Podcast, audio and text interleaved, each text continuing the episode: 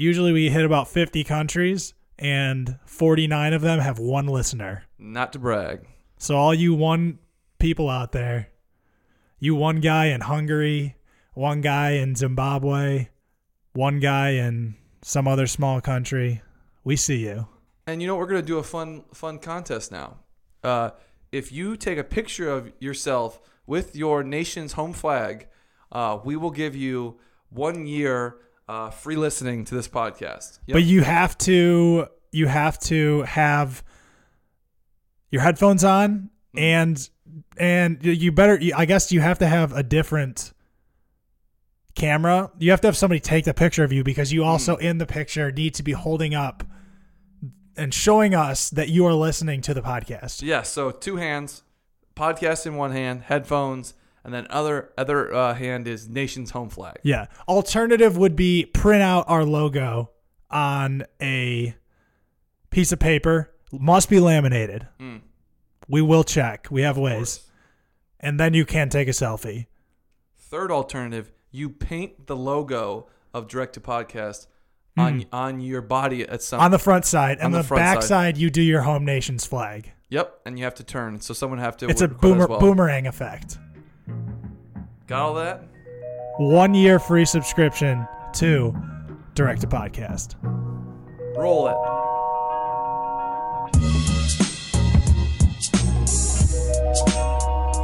Hey guys, welcome back to Direct to Podcast, episode 32. I'm Kurt Schneider. I'm Keenan Wetzel. And today's episode is brought to you by our wonderful sponsors, the Eightfold Collective and Music Bed. This episode of Direct to Podcast is sponsored by MusicBed. Just like scouting, filming, and editing, having great music should be an asset to your film, not a roadblock. MusicBed is dedicated to making that a reality. That's why they've completely rebuilt their platform of over 650 world class artists and composers with brand new features, workflows, and checkout process. And with advanced search filters like include, exclude, beats per minute, key song build, and more, finding the perfect song has never been easier or faster. Get 20% off your next on-site license with the coupon code DIRECT20. Learn more at musicbed.com slash new. On this week's episode, we've got director Ian Pons Jewell. Ian started out as a music video director, and in 2016, he started directing commercials, and he has not looked back. To me, Ian seems to be one of the few directors that's really avoided being put into a box. His work is it's takes place on a massive scale. It's funny, it's beautiful, and it's really a, a spectacle. Every time I see one of his spots is posted, I'm, I'm always excited to check it out. So I know you guys are going to enjoy this one. Ian's got a great story, so let's get to it. Ian, thanks thanks for coming on today, man. Hey, my pleasure. Sorry for the uh, delay in uh, trying to get it going. All good. The good one, the good ones, the good ones are always the hardest to rein in. That's good to know. Cool. So, um, yeah, I mean, you know, obviously, Keenan and I have been big fans of your work for a long time now. You've got some just some crazy, some crazy spots out there. I think you're really kind of like on a different level, um, where you're where you're taking things, just mixing live action and VFX. Um, but uh, you know, before we really get into that, I'd love to just kind of hear how this all started for you, and and I'm also curious, like, what were some of your interests growing up outside of film? Cool. Yeah. Oh, that's a hard, good question. Uh, so the interests that I had were, I mean, I kind of, I loved watching films. I mean, just I used to just love watching films. Um, all, I just absolutely loved that. That was kind of probably the only thing really that, that I didn't think ever think about making them or anything like that. I just I'm an only child, so I don't have any brothers or sisters. I'll be on my own a lot. My parents were super liberal in terms of just they didn't control what I watched. I could just they just let me watch anything, and they had so much stuff recorded on VHS. Um, like they just record everything that, good films come on with the, the timed recording thing. So I had like a whole load of films uh, that my parents had recorded, and without any control of what I watched, I was watching, so I'd watch I was, you know, stuff early age, kind of more adult stuff, probably. Um, the most vivid, probably the most affecting, vivid early film watch was was uh, probably uh, the Devils. I, can't, I was really young when I watched that, and that that was like, you know, like full on uh, religious sort of depraved Yeah. kind of nudity and stuff. That was quite, and then um, so that I think that had a big effect, like influence and a big part of growing up for me. Uh, and then my aunt and my uncle in Spain, my auntie and uncle in Spain, they had they had like practically had like a library of just recorded films. I mean, they had it all in booked, and they had it in. Uh, Esteban had like he'd like he'd have it all written out like in a little book. It's like like a library. I mean, he, he I mean, it had he had so it was all dubbed though, it was all in Spanish, but he had so so when I'd go to I'd be watching them in here, and then I go to Spain to my family in Minorca, where my dad's from, and then I just uh, be doing film binges at their house with all these films. So that was a big part, and then I but never really wanted to film, and I liked um, draw draw. I liked uh, drawing, so I was kind of illustrating when I, I, I liked art. I did art kind of class, and I liked illustrating, and then I thought I'd like product design instead. I, don't know what you call it there, like craft design, like Mhm. wood and stuff.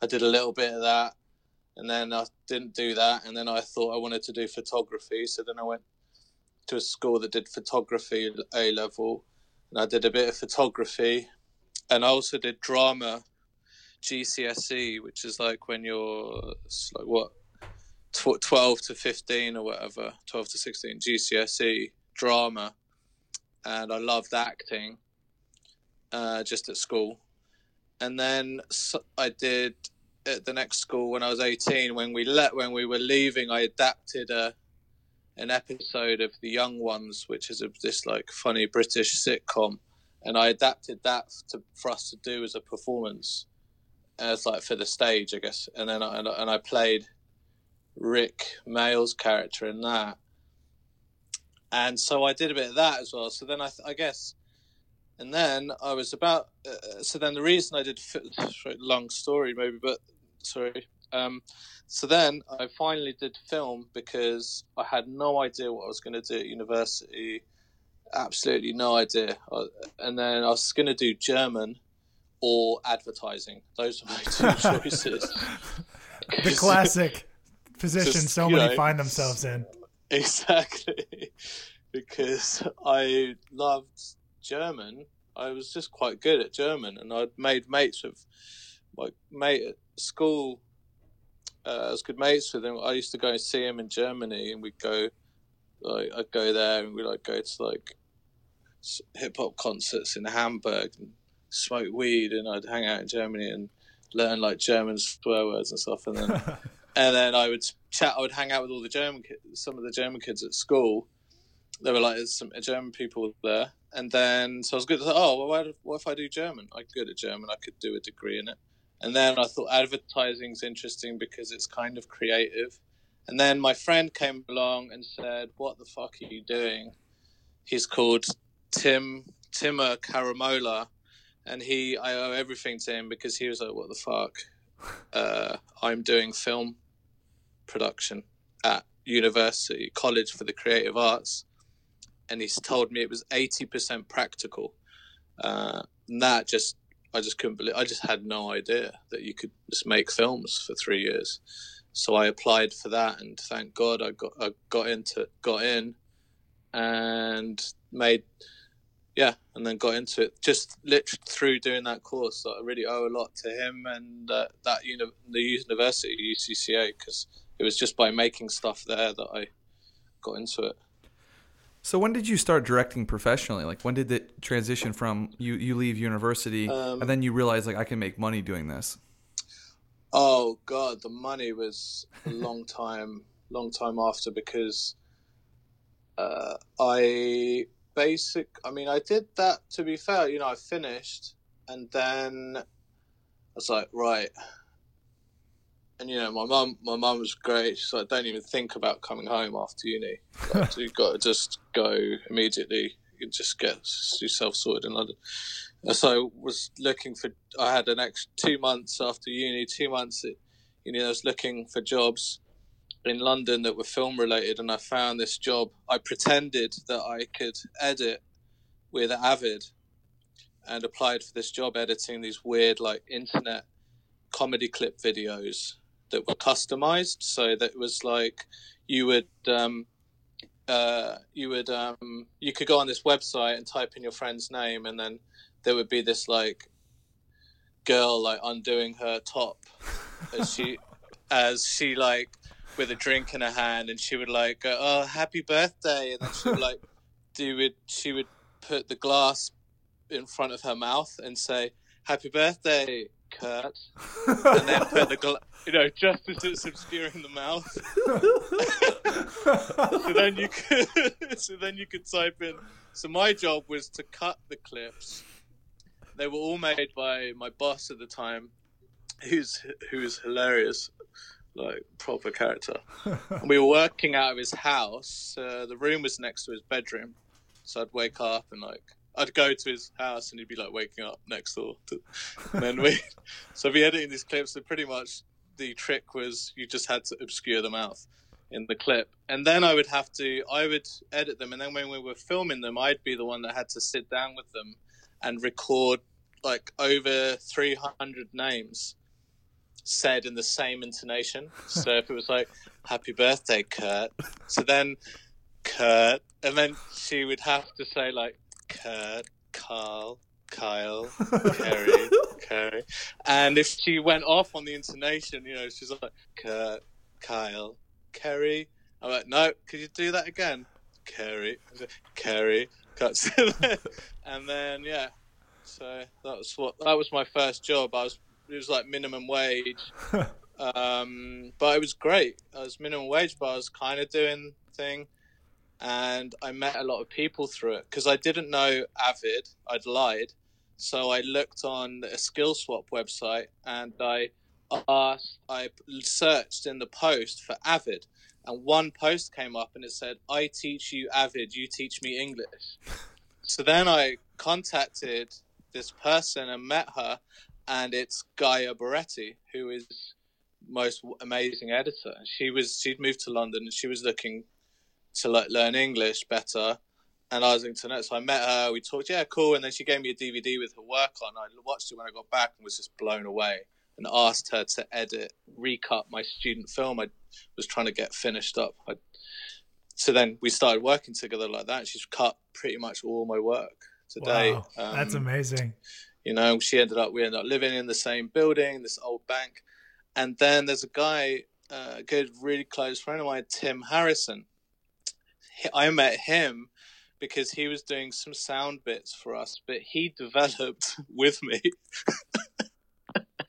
this the fucking application that would then go on to become the name recording application.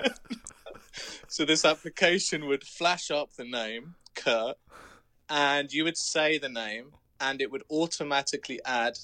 Uh, I think it was about five frames before and after the name.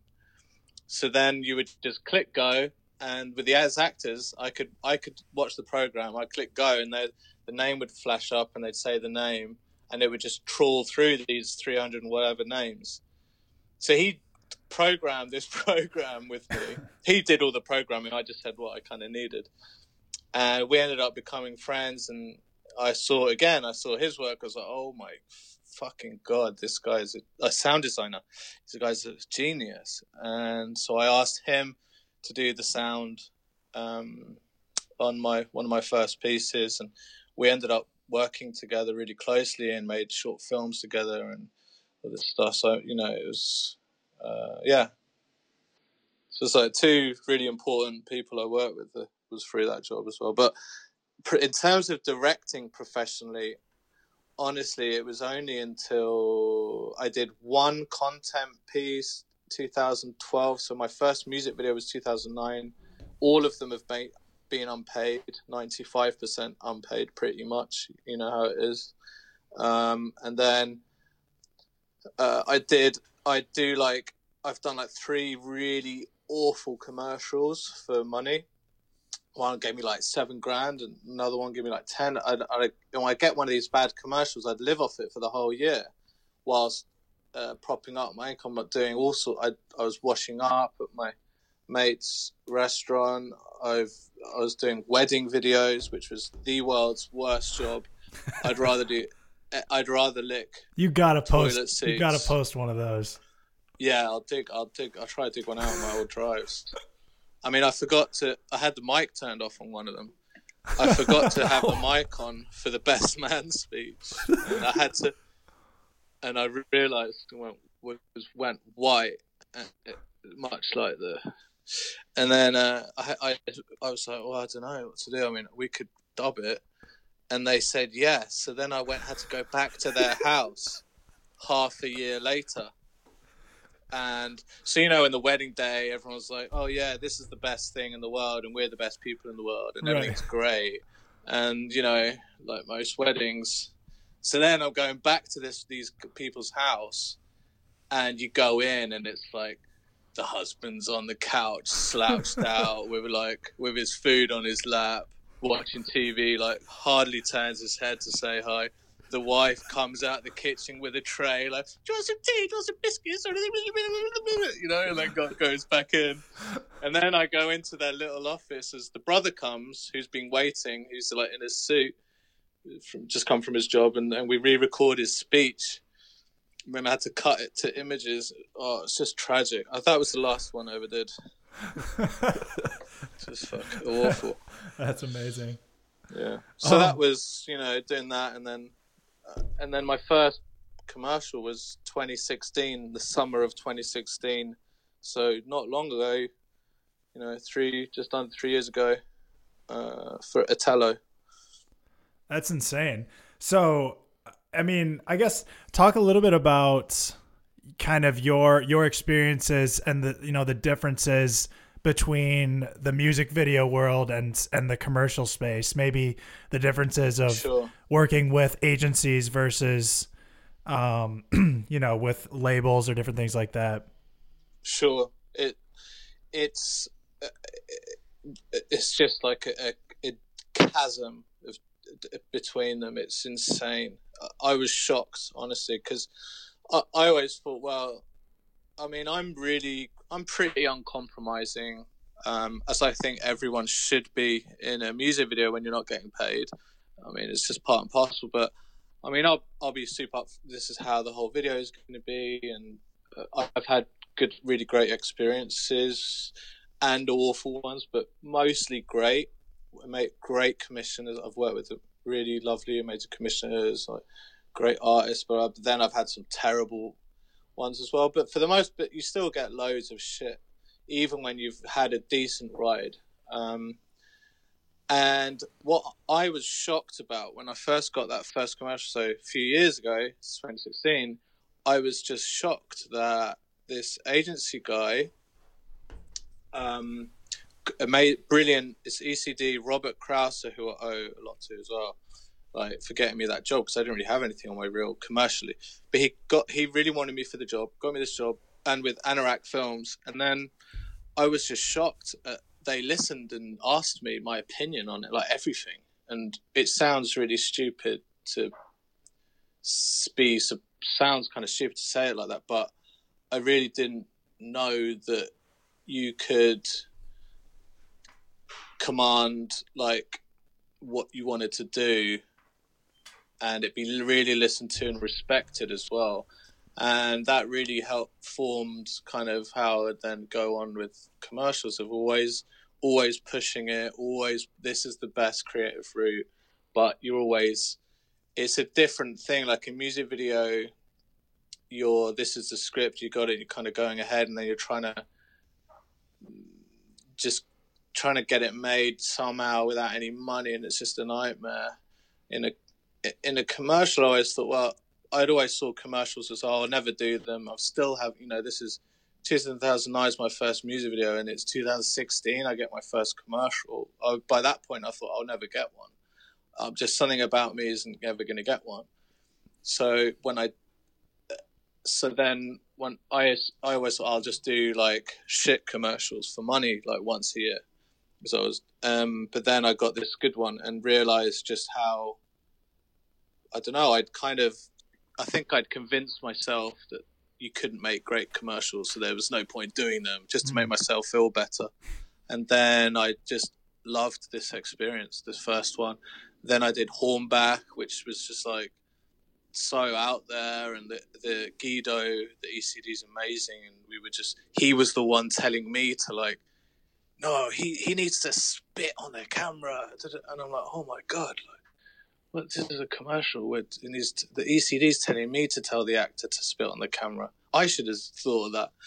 Um, so I've just I've had like amazing experience in the commercial world, but I know that some people don't but I think there's a lot more control than a lot of people let on um, than there is. But ultimately, the difference between them, the biggest is the money. I mean, it's been life changing doing commercials. It's completely life changing financially, and commercials are complete. Not only are they unpaid, they you lose money doing them because you're not doing a paid project while you do them, um, and the respect is completely different you get you get far more respect within the commercial world. I mean, it's insane how to think that when you're unpaid, you, you're not given any respect. I mean, the stories I hear from people, I've seen emails people that, that they get from labels or managers talking to them like they're absolute garbage and that they're as if they're paying them like millions and that they're, they're working unpaid and it's I mean I, have and I had it on my on my two uh, I tried to, to make two videos last year. What both have been, and the you know the first one was was canned, and and I mean the the disrespect I got from the manager, like demanding I pay her back. You know, they never paid us the last twenty five percent of the money. Then she was demanding that I pay her back the money. You know, a video that's got the value we calculate. We I said, look, I'm going to do you an APA budget so you can see how much it actually costs uh, and my amazing producer Nicole Powell. She did a, oh, I shouldn't say that because it's going to be clear which video it was. But anyway, she did the budget, and you know we're talking 250, 250,000 or 200,000 for total, and they got the video. We pulled it off for like 49,000. So the actual value, labor value, is over 200. They're getting it for 49, and I think doing APA budgets on all music videos has to happen. So labels understand look this is what you're getting. Right. We're doing it for 30 but the actual cost value of this if we were paying everyone properly is you know quadruple quintuple. Um, so the biggest difference is unfortunately i would actually say it's the respect. Apart from, it's the money and the respect do you feel like there's pro- professionalism sorry about that. But do, do you do you feel like there's a, a, less creative freedom, almost in a way, with a music video because you have someone like like an artist um, so closely attached? I mean, I think people think of music videos as like the most the most creative outlet, but um, how do you handle dealing with an artist who seems like they're more and more being involved in like the directing, even some asking to like co-direct? Yeah, I mean, I have to. It's kind of a world I've avoided. I mean, I try to not even have the artists in it because I just try not to deal with them because a lot of them are, uh, you know, it's it develops people into being very narcissistic when you're surrounded by that kind of thing, and I think some really are inc- like some artists are. Uh, it just completely they're just chalking. The difference is that you can't just, but you know, you can't say all artists are like this because they're not. There's there's some that were terrible, some were amazing, some of that. So I think it depends on who you work with as well. You know, because uh, I mean, I would, you know, uh, uh, uh, talking of amazing, like I've worked Sevdaliza, for example. She's incredible, super trusting nothing is off the table creatively. And if she was to say, "Oh, I've got this idea and I want to do this," that I would 100% go in with that. Then there's another there's other artists I work with. If they were starting on a level which is like, oh, well, I've got this idea and I want to do this, I would I'd run a mile. It really depends on the person. Um, but the creativity, freedom of the creativity, I think a music video is at the beginning. It's on the writing, uh, and if they sign off on that writing, then you're just protecting that idea. Mm-hmm. And I mm-hmm. think it's the same with a commercial. You're given a script, you do a treatment. The freedom is within the right your outlook on their script. Then it's about protecting it.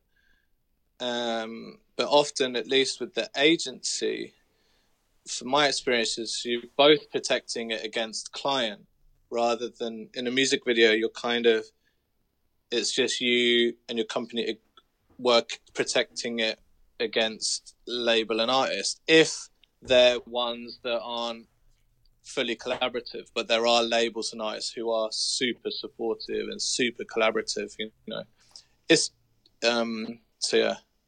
Uh, the creativity the freedom thing i think ultimately though no one can tell you where to put the camera. I mean they can try and tell you where to put the camera but i think something it makes it easier to talk about within the commercial medium in terms of freedom of creativity that you, something that's meant to be really stifled.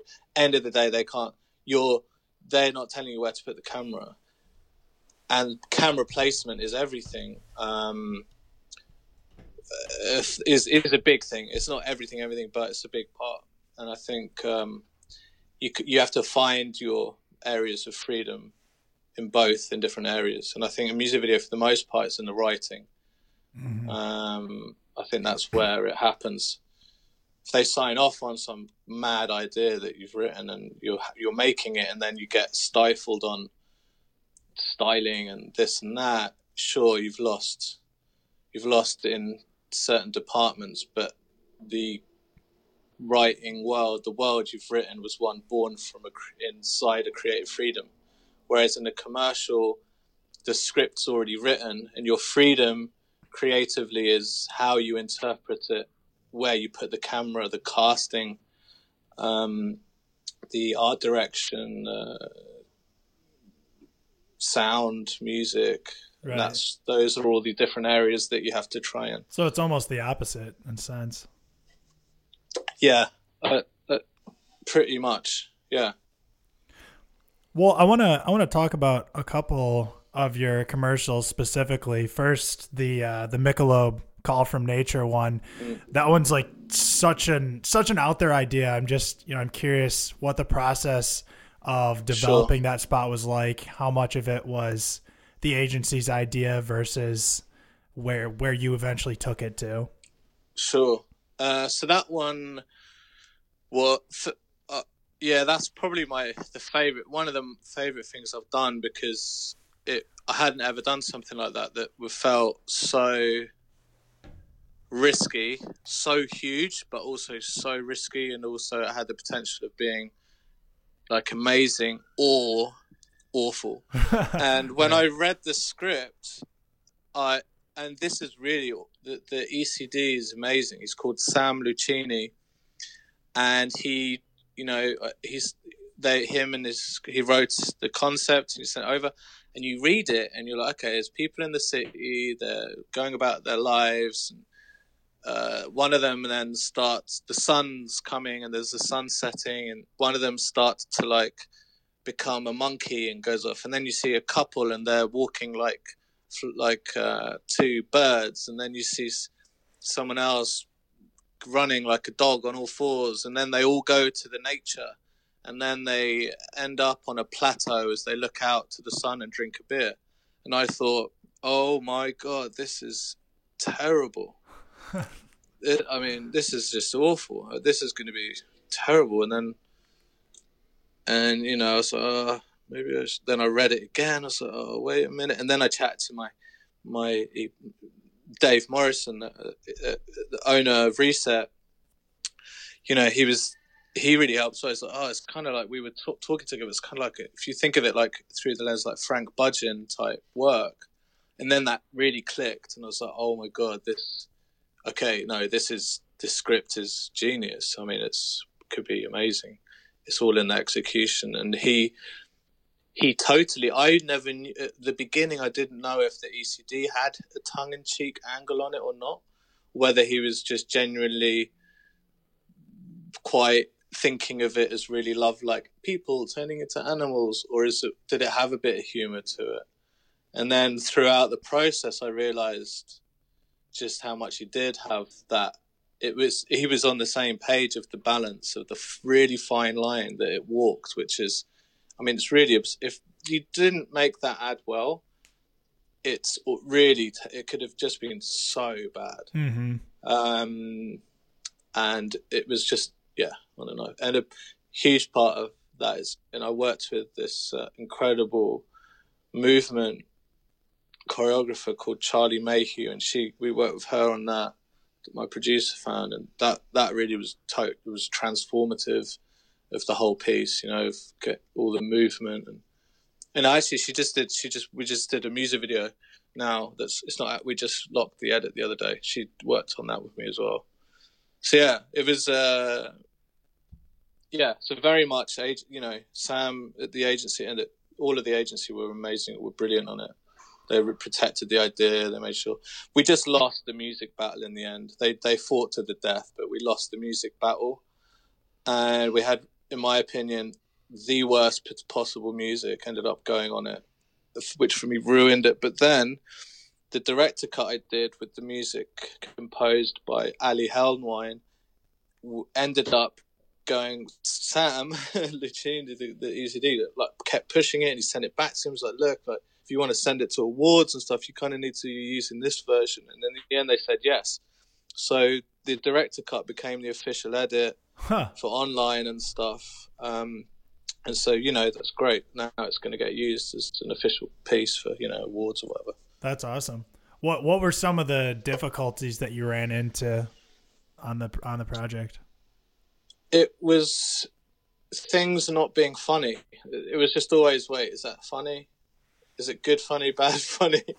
It was like you know someone t- walking around like a monkey you're like, oh, that's not going to work. Or walk it, or a group of people walking like like flamingos, and it not be stupid or silly or make you just laugh. Right. It had to be beautiful, and you had to be feel want you to get your head like want to rate get give you goosebumps, and it had to be this, and that was just the thing. Most thing in the back of my head the whole time was just it's just going to be funny because it shouldn't be funny. yeah. Um, that was that and uh, working out galloping, humans galloping. So my idea was when I was writing, it was oh, what if my idea was to get like wiring rigs. So we wire rigs, so they'd be harnessed and they'd be supported with a wire rig going up that we mm-hmm. had on a zip line, and then we'd pull the zip line and they would be able to kind of gallop freely on all fours and then we'd you know delete all the wires. And that i didn't know if that was going to work and that worked perfectly in the end. So that that was kind of the biggest stunt challenge. Did you have to do a lot of testing for that i'm assuming? Yeah we did we did the casting and then we had the stunt people at the casting putting people into harnesses. So we'd we'd do a casting and then i'd be like yes or no to the actor, but I do it in a with a secret symbol because I feel so bad during castings. I, I would just be like, yeah, thank you, goodbye. I'd like to give a, I would like uh, just showing like number two to the AD. so then he would like they they would go to the next stage and go to to the harness, and we'd put them in a harness just to check they didn't like shit their pants or not look weird or right you know, because some people in a har- can't do anything in a harness; they they look weird. Or uh, so that so then we put them in that, and so during the casting, we were already kind of playing around with the pulling and the galloping and stuff. It, um, you know, I think a lot of your a lot of your work has VFX integrated into it. Has that, you know, I guess is that something that that you're making a conscious effort to push for or is it just kind of you know you did one thing and it's kind of snowballed into a bunch of other pieces yeah it's something I never think about and would never even think of myself as a kind of VFX angled director in any way. It's just you just it's just like in the same way that you uh, thinking of like a like you wouldn't think of a director as oh often using the techno crane as like a Right. techno crane director either but it's a totally valid uh, observation because there is so much VFX in it but I guess my point is I never think of it as like that I don't try and put it in in fact if anything I try not to put it in or that it's in, as in camera as much as possible. Um, but it's just it's just a natural part of the filmmaking process and it's this tool that's there that's incredible. And it has you get a whole host of incredible artists with it that it's kind it just ends up helping the story or it help, it's like you know it's like the cliche it's always there for the story. Right. but um, it really is it's kind of just part of that um, Do you have a pretty good understanding of it? Like after Yeah, after this or is it more so surrounding yourself with really skilled people yeah, you definitely uh, got more and more understanding of VFX and how it works, which has always which helps every time you do it. Then you're writing it. I can then be bidding a job correctly.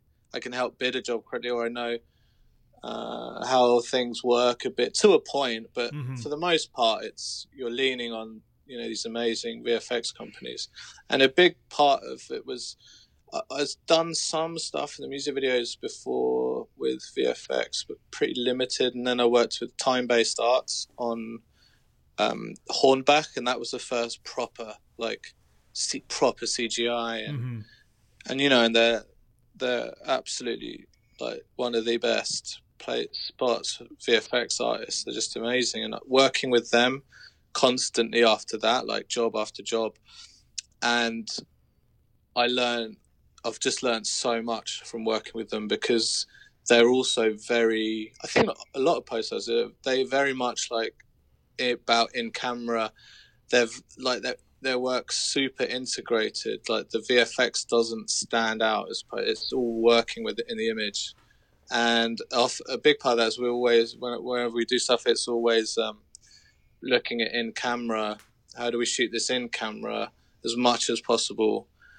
Um, so you're shooting plates at least for it, or you're shooting things for reference for it. So that was a big learning experience for me working with them and seeing that you you'd shoot stuff, but sometimes you're not even using that image. It's just there for a reference, a lighting reference. And that, but that's something that you know many you know all post houses do. But I working with them closely and with a lot of communication in that early stage did certainly really developed my understanding of post and love for it as well.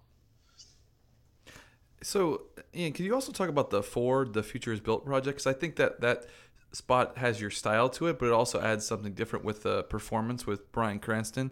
Um, can you talk a little bit about how that project came about? Because it seems like a, a pretty ambitious project for Ford to do. It's a little bit more unique than stuff they've done in the past.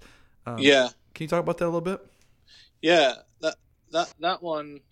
Um, I got the script in, and the voice. I just fell in love with the voiceover.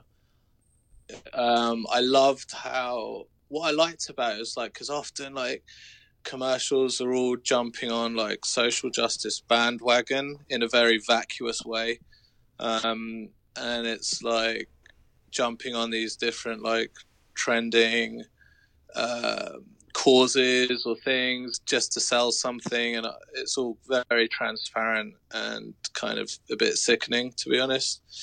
Um, not saying the causes are the sickening, the actual the commercial industry kind of riding on these things, and like suddenly like you know, can of Coke's being sold with some like message behind it, and it's like it's a can of Coke, you know, or it's a, it's a car and it's trying to be tag itself to some other thing and it's Right. this and then this script came with ford and it's just like it's pretty just kind of no bullshit like yeah we're ford we just fucking make cars we fucking make them for years this is like we're gonna make the future because we're building it we make it's kind of i love how different it was in that sense. Mm-hmm. Not that I might necessarily agree with mass production of cars, but you know, you, you certainly put your morals to the side when, you, when anyone in advertising has to. You know?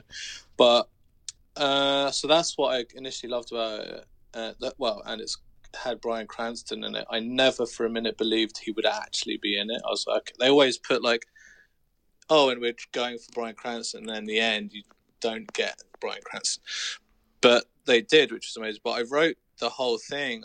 You know, I had their script, and it it needed a good like what good amount of work on it, and I sort of came up with this how to go from one thing to another. I looked at like the history and blah blah blah, and um, they had certain scenes in there, certain scenes I changed, like changed kind of different parts, like the whole flow, and I had I had to write that in like uh, about I wrote in like the whole treatment like about four hours in between three. So I was doing the three commercial in Ukraine, and I was doing calls like at night, and then I'd get up and shoot, and then I'd come back, and I had like four hours to write the whole thing. So like, just, so then we sent it in, and we got it, and that was it. And then and then we just worked from that, and it pretty much the end, the film that you've seen, to the treatment ha- hasn't changed like one bit. It's the tone, the structure, everything is exactly the same but if you look at the official version on the Ford YouTube, it's complete. It's pretty different. Um, it ended up kind of going left. It kind of went uh, no south. it, it, went south like after we've presented the edits and stuff. Uh, client changed the music, wanted this stuff in it that was never meant to be in it, and so it went pretty bad. Yeah, I still think it, st- it stood out for Ford but the director cut you're talking about isn't the piece that got signed off.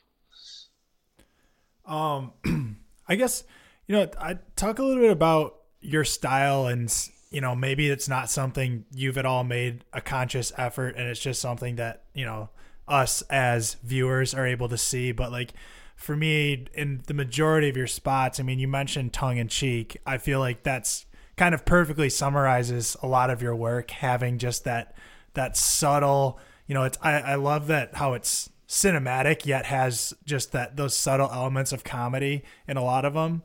Um, you know, I don't know, maybe talk a little bit about how you discovered that or is that even something you feel like you discovered?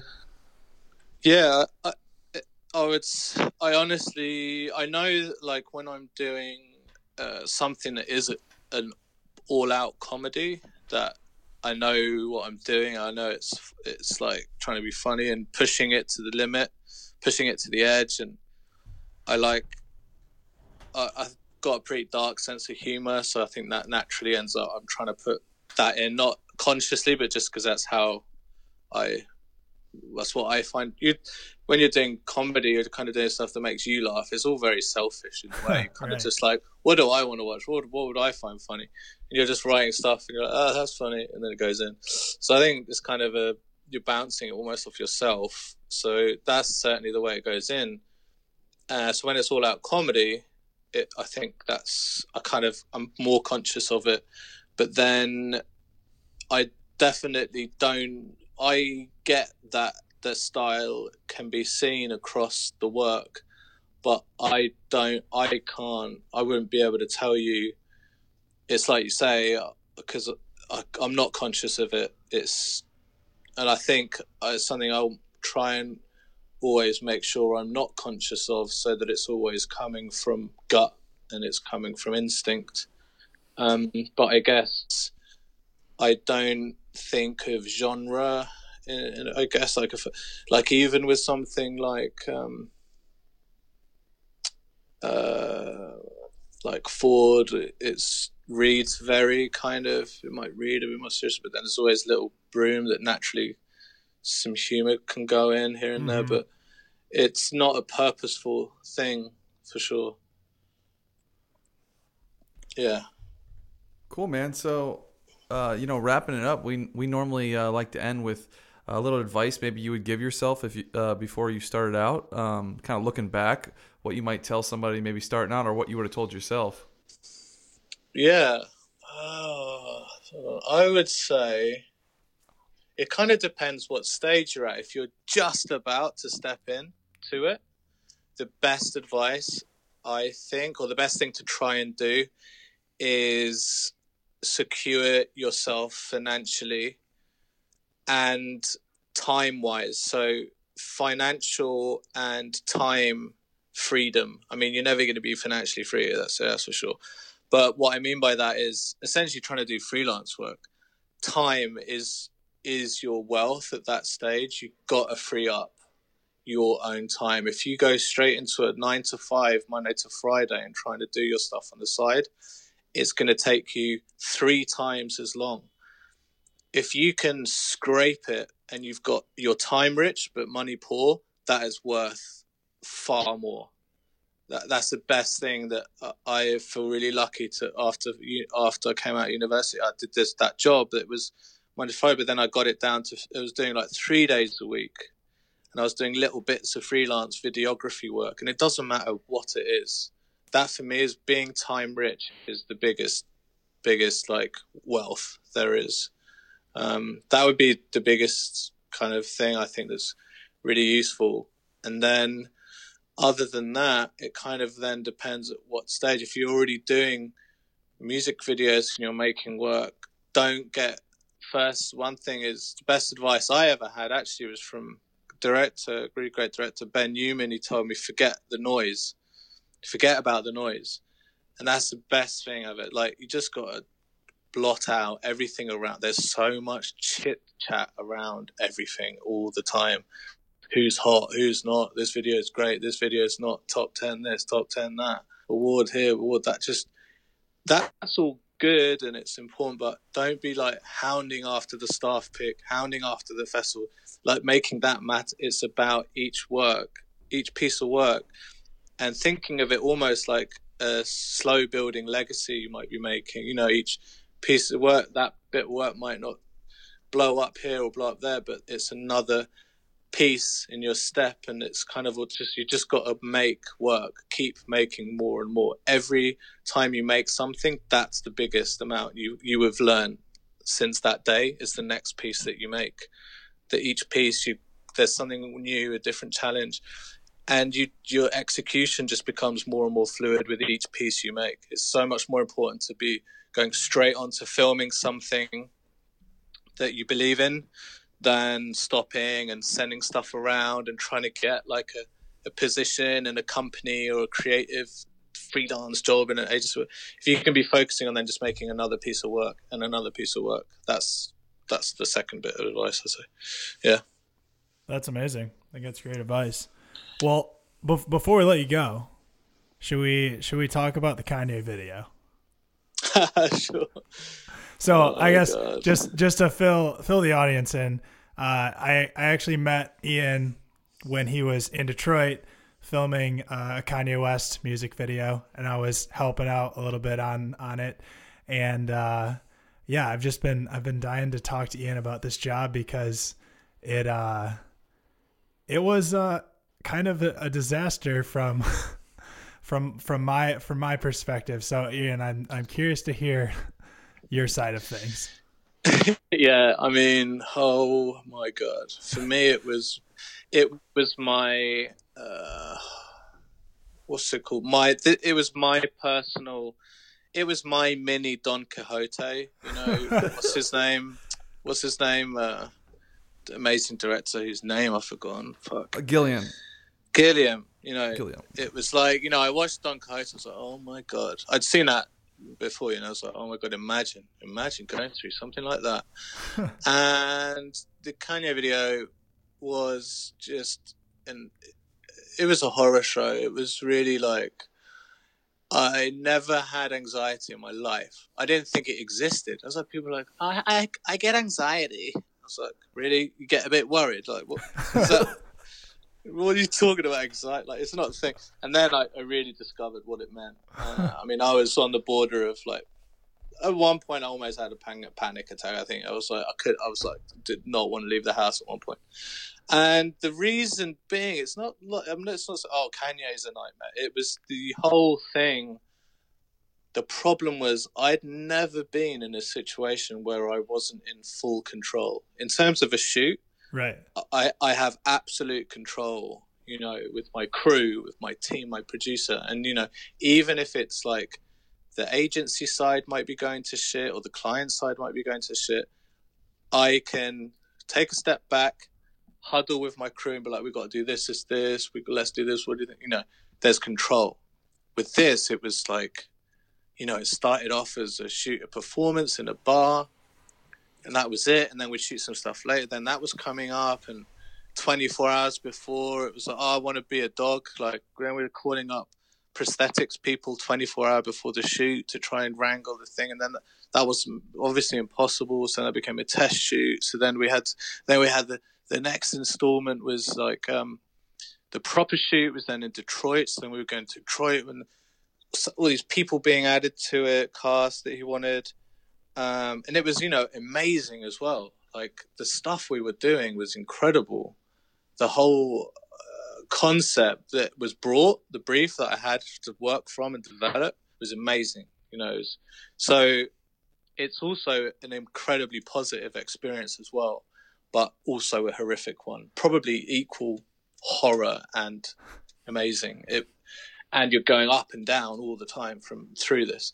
And you know, it, was, it we were like second day in on the Detroit one, and then you know six lines meant to be in it, and then I someone sends me a text message, saying, oh, you know, his bodyguard's just been shot. And it's like his bodyguard being shot in the stomach after he came out of a hearing where he was he'd pleaded guilty to sharing videos of like underage girl he was filming. He was like, I don't know, sucking dick at a party or some shit like that. And I had no idea about that. I was like, oh my God, I'm filming this dude tomorrow.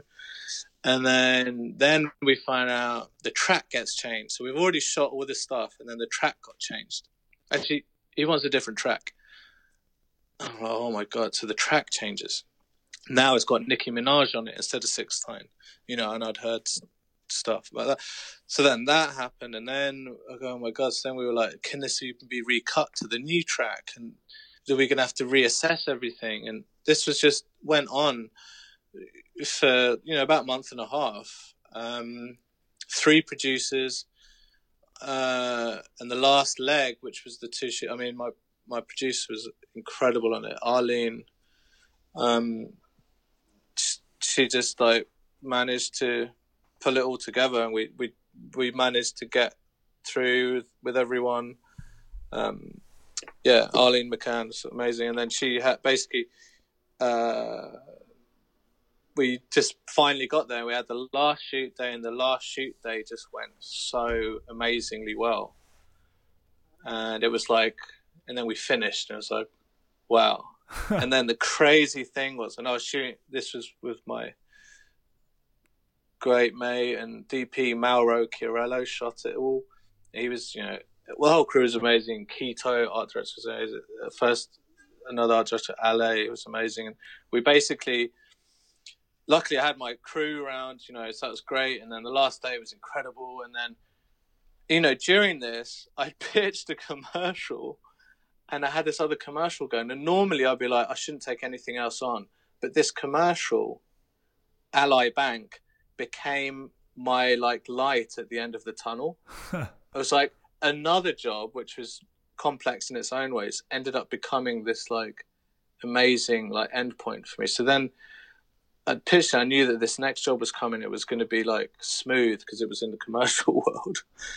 Became my like light at the end of the tunnel, and then so we finished the shoot in this warehouse. We finished like four a.m. We go home wait, I, I sleep for a few hours. I get up, get in the van to Tech Recce, my next job. Straight away, next day, in the van, we drive, and we I'm driven back to set the Kanye set.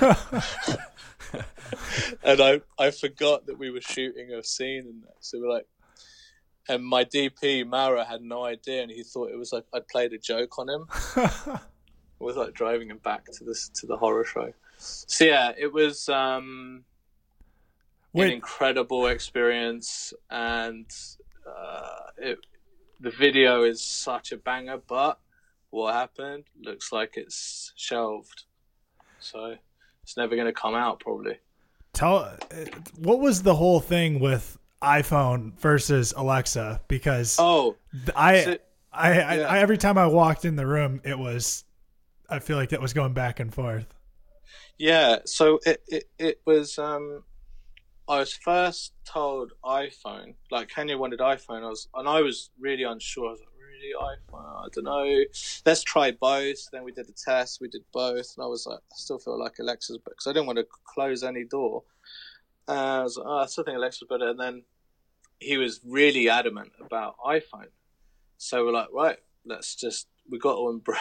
I mean, really, really adamant about it. So uh, to the point it has to be done. So I we just embraced it, and it was great. Like it was it it makes the video what it is. It, I'm so glad that that that happened because it looks amazing. It looks like so weird shot iPhone, and I think it's something that his director he works with often, Eli, uh, shoots a lot of iPhone. I think that's what his um, why he was really wanting to use it because he he'd seen the work that Eli had been doing with iPhone wanted that kind of more visceral kind of feel. And he did, Yeah. he did the faded Mhm. music video in the gym. yeah, yeah, yeah. Well, it's fascinating, man. You made it. You made it out alive. Yeah. Yeah. And now no job is can ever be as challenging. So it's, the good thing about doing these things is then you do that and then you're like another job comes up and you're like it, that you might normally be nervous about, but then once you do that you're like your nervous benchmark goes up and then things are easier. Right. it's weird. It's kind of like the good thing about doing those things.